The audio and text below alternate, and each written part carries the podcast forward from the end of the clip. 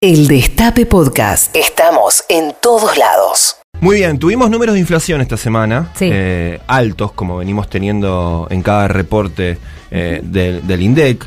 Eh, tema importante sobre todo por el impacto que tiene en eh, la vida cotidiana de las grandes mayorías populares en la Argentina. Para entender un poquito más, para poder analizar eh, lo, que, lo que reflejan estos números que se publicaron el día miércoles. Estamos ahora en comunicación con Hernán Lecher, que es economista del Centro de Economía Política, un espacio eh, que habitualmente eh, nos nutre de información útil para, para entender la actualidad de la economía política en la Argentina. Buen día, Hernán, Juan Gentile, Poli Sabatés, el equipo del Hecho Maldito, te saludamos. ¿Cómo estás? ¿Qué tal chicos? ¿Cómo están? Buenos días. Bien, muy bien. Muchas gracias por tomarte este ratito para, para charlar con nosotros. Bueno, em, ¿cómo, ¿cómo interpretás vos los números de inflación que se publicaron en la semana? 6,7 en marzo, encabezado principalmente por, en este caso, el rubro educación e indumentaria, si bien también alimentos continúa eh, en índices elevados, se acumula 16.1 puntos de inflación en el primer trimestre, con una proyección eh, ahora te quiero preguntar también si ustedes proyectan lo mismo que las consultoras eh, que, habitualmente se leen en los medios, cerca del 60% anual. ¿Qué, ¿Por dónde empezarías vos a, a entender estos números? Hace un par de días atrás en el diario La Nación, eh, La Nación o Clarín, eh, básicamente mencionaban bueno, que era evidente que el resultado de la inflación derivado de la emisión monetaria, que ahora ya no se podía discutir.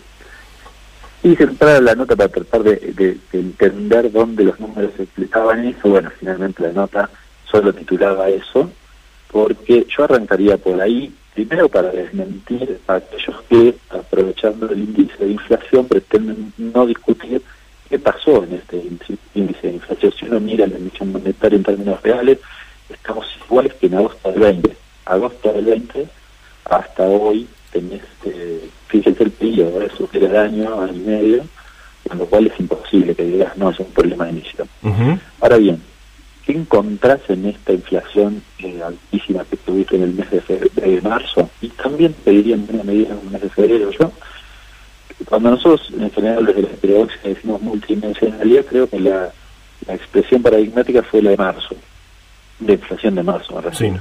Vos encontrás, por un lado, eh, si me, me ciño al rubro alimentos, quizás que es el que más preocupa, dos cuestiones muy marcadas. La primera es precios internacionales. El incremento de precios internacionales pegó de lleno. Mirá, los datos de la FAO muestran que solo en marzo en dólares aumentaron los alimentos en promedio 12,3% en medio. Así Hmm. que obvio que en la Argentina pega, hay que agregar el tipo de cambio encima. Sí. Y segunda cuestión, la dinámica oligopólica. Entre el 16 y el 19 de marzo, es decir, cuando el banco anuncia la guerra contra los precios, los oligopolios aumentan 15% los productos del programa de precios cuidados, es decir, los acordados con el gobierno en promedio 15%.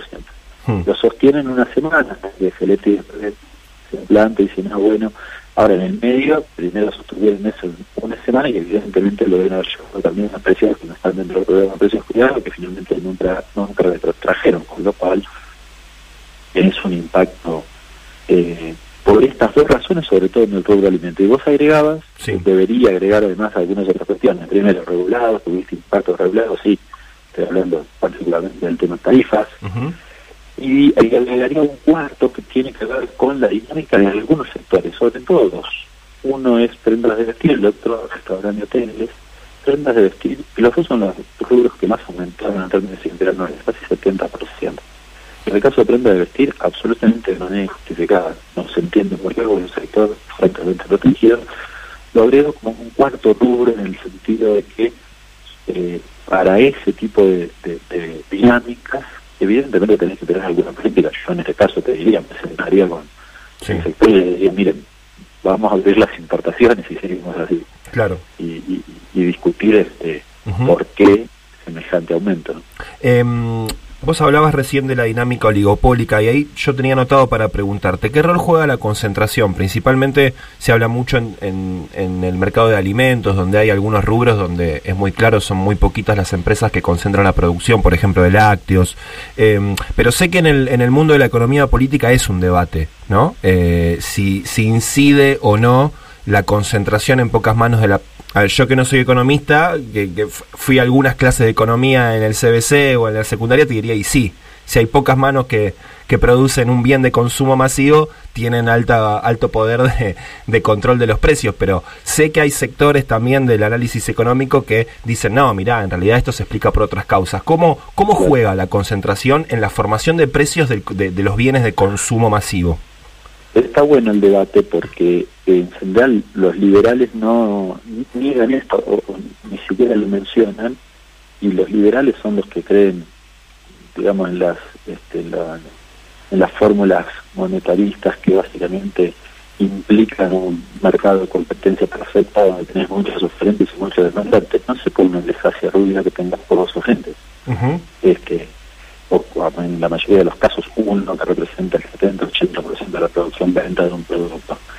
Y pero es cierto que hay un debate respecto, diría, en la heterodoxia, y una parte de la heterodoxia que dice, bueno, no, en realidad es un problema de confianza, porque, este, eh, digamos, en otros lugares, por ejemplo, tenés oligopolios o la dinámica actual es oligopólica y no es un problema porque no incide sobre los precios. Bueno, yo en virtud de eso, dos cosas habría que decir. La primera es que expliquen qué pasó en el mes de marzo. Digamos, si no fueron los oligopolios los que remarcaron 15% de los programas precios cuidados en tres días, que me digan quiénes fueron y entonces encontramos alguna otra razón. Básicamente les tiro por la cabeza la realidad. Pero siendo un poco más en profundidad, la dinámica del oligopolio lo que hace es le da herramientas a, eh, a, justamente al oligopolio para administrar mejor su margen de rentabilidad. Esto es un poco más preciso, porque esto va más allá y se influyen, porque tienen influencias sobre el precio y finalmente generan o tienen responsabilidad en parte de la inflación. Digo en parte, porque claramente es en parte. Eh, porque en general los oligopolios, por ejemplo, supongamos que yo tengo el mismo precio no intervendo y no aumento el precio final, ¿no? Entonces no, no hay efectos sobre la inflación. Sin embargo, y los oligopolios pueden dentro de la cadena, no sé, extender el plazo de pago al proveedor que le compra. Entonces, mejor su margen de rentabilidad dependiente del proveedor, que quizás no lo voy a llevar a precio finalmente porque el único que compra es el cliente. Entonces, administra mejor en épocas de crisis, eso es muy habitual. Este, digamos, logran que el costo de la crisis lo transfieran a los eslabones más débiles pero también es parte de la dinámica geopolítica. Hernán, eh, Poli te saluda. Eh, te estamos escuchando medio mal, así que si, a lo mejor si podés irte como cerca de una ventana, moverte un poquito, a ver si logramos mejorar la comunicación, porque tenemos ganas de escucharte y de preguntarte por toda la discusión que se está dando en torno a tarifas. Eh, bueno, hablábamos hace un ratito de los 10 años de la estatización de IPF y toda la discusión en torno a la situación energética. Em, y quería preguntarte puntualmente por eso, por toda la discusión que se viene en torno a la audiencia pública y a lo acordado con el Fondo Monetario Internacional.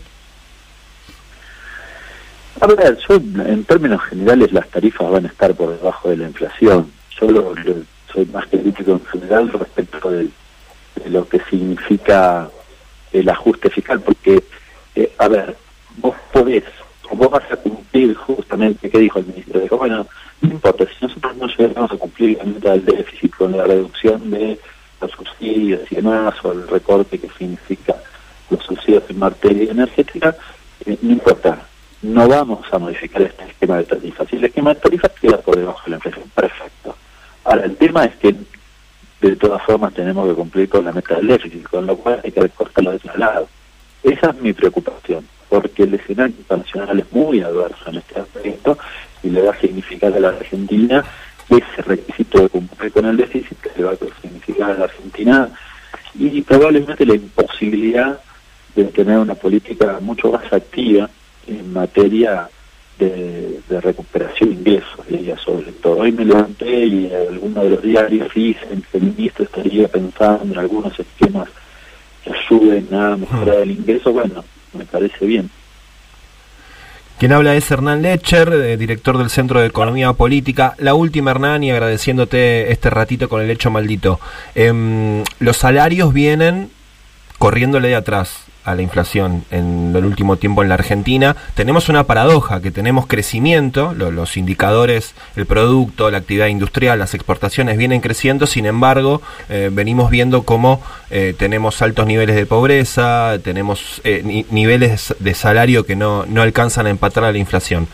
¿Cómo ves vos la discusión, sobre todo por, por la distribución del ingreso en la Argentina, que me parece que también está muy sobre la mesa, ¿no? Hay sectores que vienen planteando, bueno, es necesario un shock distributivo rápido para poder equiparar un poquito eh, la cancha, hay otros sectores que dicen, no, tenemos que ir por una estrategia más prudente, de equilibrio fiscal, eh, ¿cómo lo ves vos?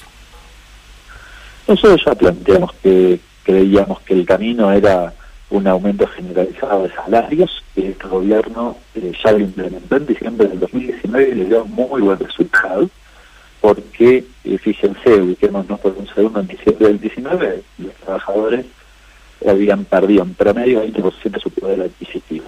Bueno, esta medida le significó en el trabajo registrado, si querés, eh, pero le significó una recuperación de 7 puntos en promedio en enero, febrero y marzo, es decir, se sostuvo hasta que vino la pandemia. Es decir, eh, eh, en muy poquito, en un mes en realidad, logró recuperar eso y logró sostenerse, a diferencia de lo que sucedió después respecto a la pandemia. Claro, está, finalmente los salarios terminaron corriendo de atrás siempre de la inflación y te diría casi hasta la fecha. Entonces, eh, y, los datos además de productividad, publicamos hace unos días también los datos respecto de, la productividad y lo que ves es está, digamos, el salario está, los trabajadores están 7% por debajo del final del 19. Esto significa ahí que si yo miro producto por precio y lo divido por cantidad de trabajadores y salario, bueno, los de abajo, el, denominador en este caso, los trabajadores y su salario, eh, quedaron rezagados ¿no? de, la recuperación de, eh, del ingreso, perdón, la recuperación de la producción y sus precios fue mucho más rápido que la recuperación de las otras dos variables un poco lo que en algún momento dijo la vicepresidenta, que planteó, bueno, que la recuperación no quede en pocas manos. Bueno, estaría quedando en pocas manos. Por eso nos parece razonable que haya eh, una especie de shock distributivo que en realidad no no tendría por qué afectar al sector del capital, justamente por esto, porque sería devolverle a los trabajadores la productividad que aportaron. Hernán Lecher, director del Centro de Economía de Política Argentina. Muchas gracias por este rato con el hecho maldito. ¿eh? Un abrazo. Abrazo grande para ustedes. Hasta la próxima. El Destape Podcast. Estamos en todos lados.